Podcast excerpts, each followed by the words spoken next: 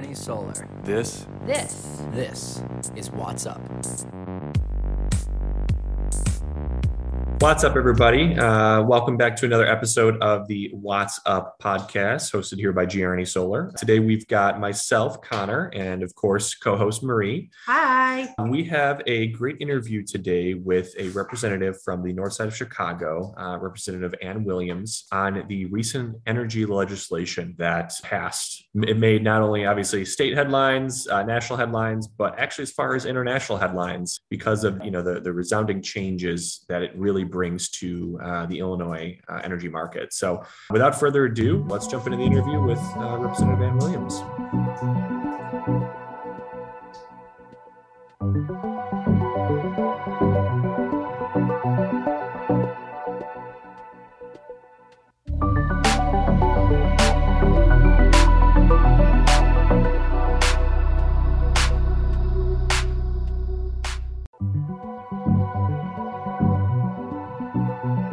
My name is Ann Williams, and I'm the state representative for the eleventh district, which is on the north side of Chicago. Awesome. Can, can you tell us a little bit about how you, you know, became involved in, in green initiatives in the past? Sure. Well, when I first ran for office, I did notice that environmental issues were really at the top of the list for the voters I was uh, talking to throughout my campaign. And when I was elected, I began to focus on environmental issues. And at that time, even just ten years ago, we were not talking about the climate crisis in the way that we are today. So my interest in clean energy really just evolved during my tenure in the legislature. I currently chair the Energy and Environment Committee in the House. I have previously served as the chair of the Green Caucus, which is the Legislative Environmental Caucus. And uh, it was involved in many, many legislative items pertaining to the environment. So when you're reviewing a bill or proposition that comes across your desk, what are the aspects that stand out as something you would want to get behind? Well, one of the first items that you assess is Is there a need or an issue or a problem we're trying to address here? And does this proposal actually work to solve the problem or address the need? Often we consult with advocates in the field, whether it's in the solar industry, our environmental champions, our advocacy organizations, others with expertise in the area to get their take on the proposal as well. So one of the bills, the one that kind of broke headlines uh, recently was CEJA, the, the bill that recently, you know, the big energy bill that recently passed in Illinois. I know you you played a, a pretty important role in, in, you know, pushing for that and getting that passed. Can you can you help us understand, you know, some of the key components of that bill and, and really uh, what it's really going to do for not just Illinois renewables, but also the Illinois energy economy? Absolutely. Well, I started out by sponsoring a bill called the Clean Energy Jobs Act. The acronym was CEJA. The bill that ultimately passed was the Climate and Equitable Jobs Act, but it really did follow the framework of the original legislation that we proposed. It's really about a transition for Illinois to a clean energy future. So we passed what I consider a comprehensive and nation-leading climate bill that truly puts Illinois communities and consumers first. Energy bills of the past have often put utility interests first, and we did not do that this time. We are preserving our nuclear fleet as a bridge to our renewable energy future. We invest in significant renewable energy development.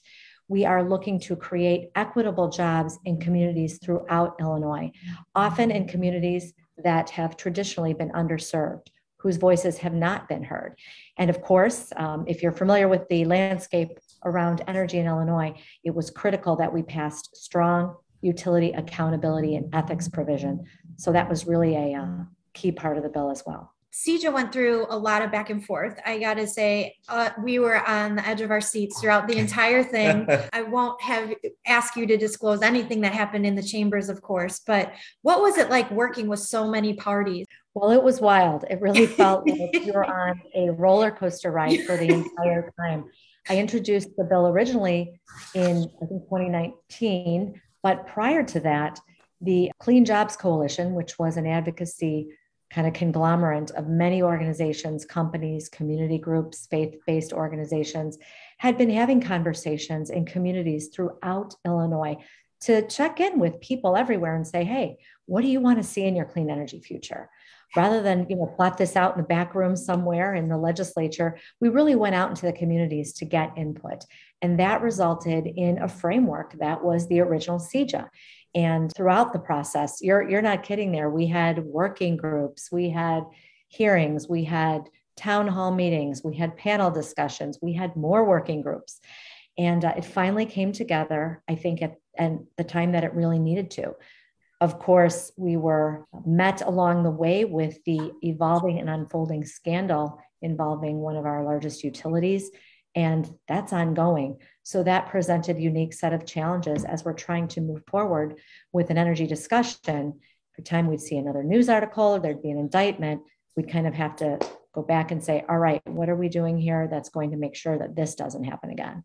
Mm-hmm. Mm. We've been hearing that a lot. We've talked about this a lot on the podcast of how influential this bill is for the underserved. And we've heard from a lot of different nonprofits coming forward saying we need to help out these people that can't afford solar or make things happen for those that don't have access to these these areas, because that's how we're going to get the bill passed. So hearing that there were initiatives to have conversations with the people that it would actually affect is, is. Yeah, I would, I would agree. And how I've described it is that concerns about equity, and equity was really woven throughout all the provisions of the bill. We didn't just have a section on equity.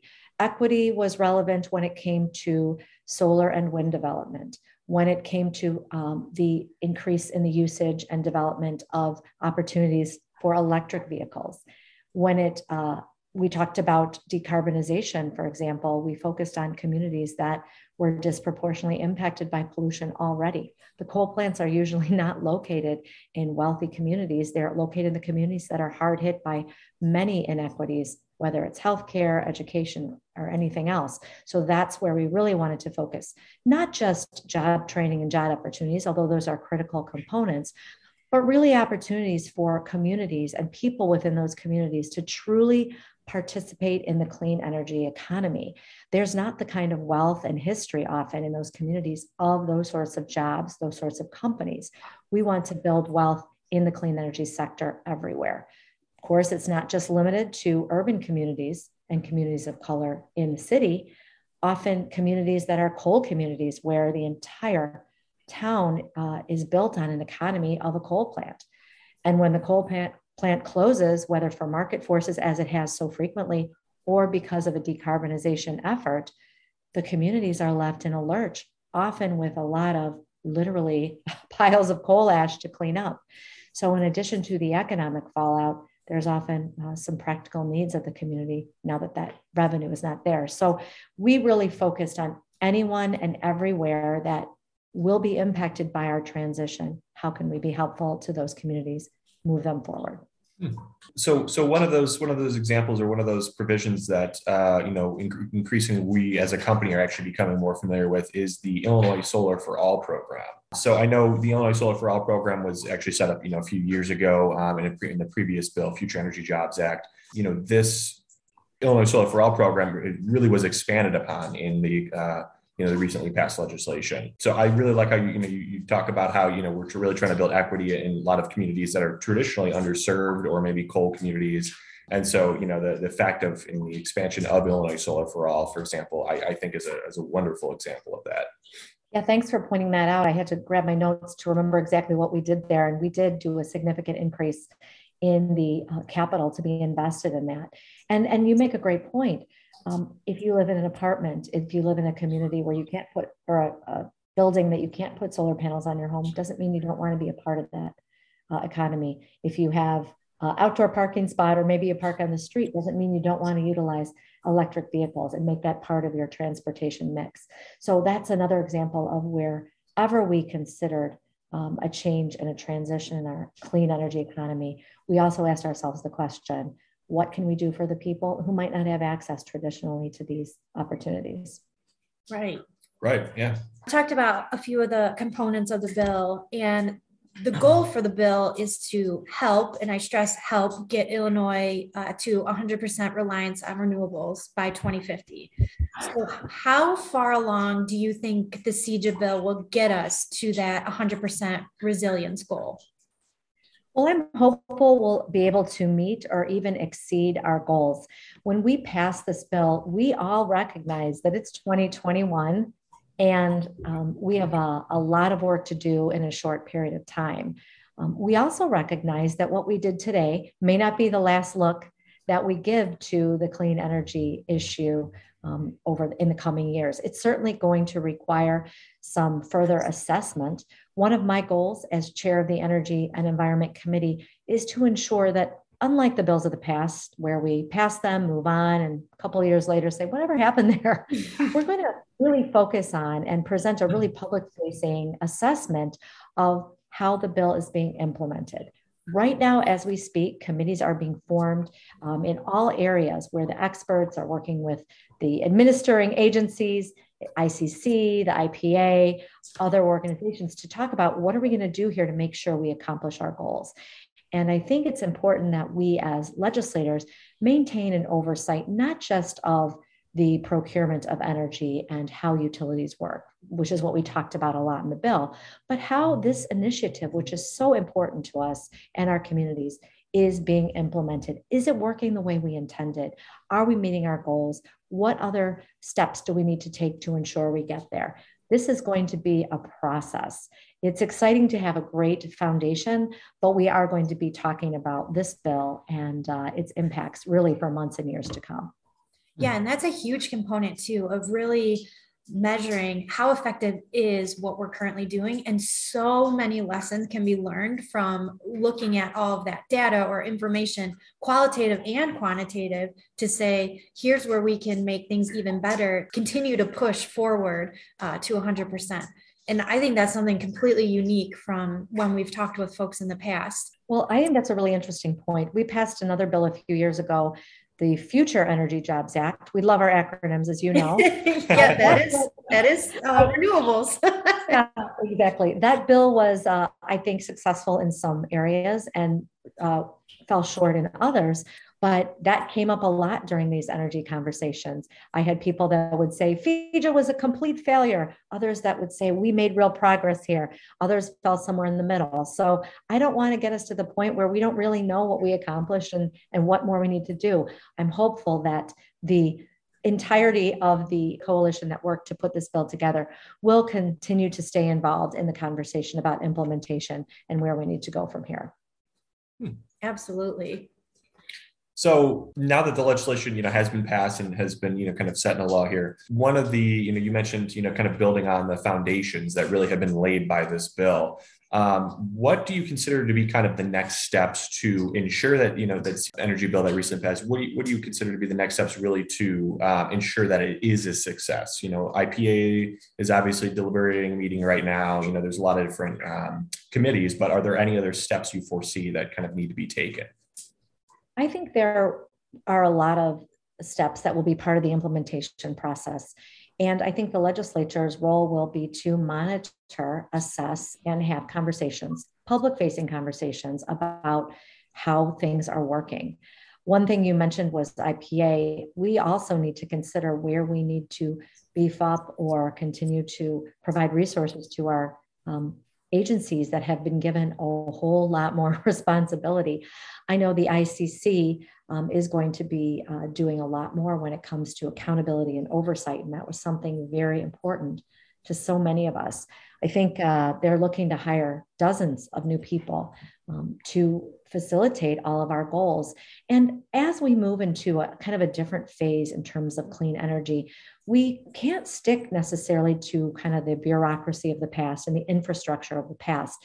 We need to assess how we need to move forward and ensure that we are providing the proper oversight, we have the infrastructure in place and the tools to be able to make the assessments we need to make to see if C E J A is in fact working as we need it to. So that's kind of new and something that we don't normally have to consider when we're passing a bill. Normally the um, administration of the bill is somewhat in place, but here it's going to require a lot more activity and engagement from all of us, and, and even the outside uh, companies and advocacy organizations. We'd like to get everyone's input moving forward as to how things are working. So look forward to having those conversations. Looking at the federal level of, of Build Back Better slash the infrastructure bill, do you think Illinois C E J A can be impacted or strengthened by Build Back Better? I was surprised to see what kind of attention this bill got nationally and even internationally, with the governor and his team going to the conference in Glasgow. I actually attended event, an event with the British consulate, and we had a conversation about every move that anyone makes at any level of government is going to be important for moving the climate conversation forward. So I think we were cognizant throughout that what we do is going to be hopefully a model for other states.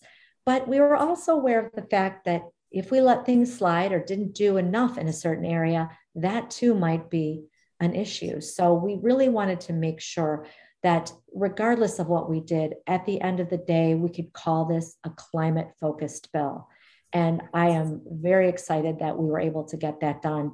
It sounds obvious, even a few weeks, a few months after the bill passes. Of course, we're passing a climate bill. The news every day is about a climate impact, and it's not positive. But, you know, as, as recently as the spring, there were points in the negotiations where we had to really fight to make sure decarbonization was a part of the final package. So I credit the advocacy organizations and really the grassroots uh, people in the districts and in Illinois that said, we're not going to support um, addressing these other issues unless you take care of the climate first and foremost. So that really evolved to be um, kind of the marquee and the hallmark of the bill, thankfully. You know, we, re- we really appreciate your, you know, your time and uh, taking the time with uh, to jump on this call and, and you know, uh, kind of run through some questions with you.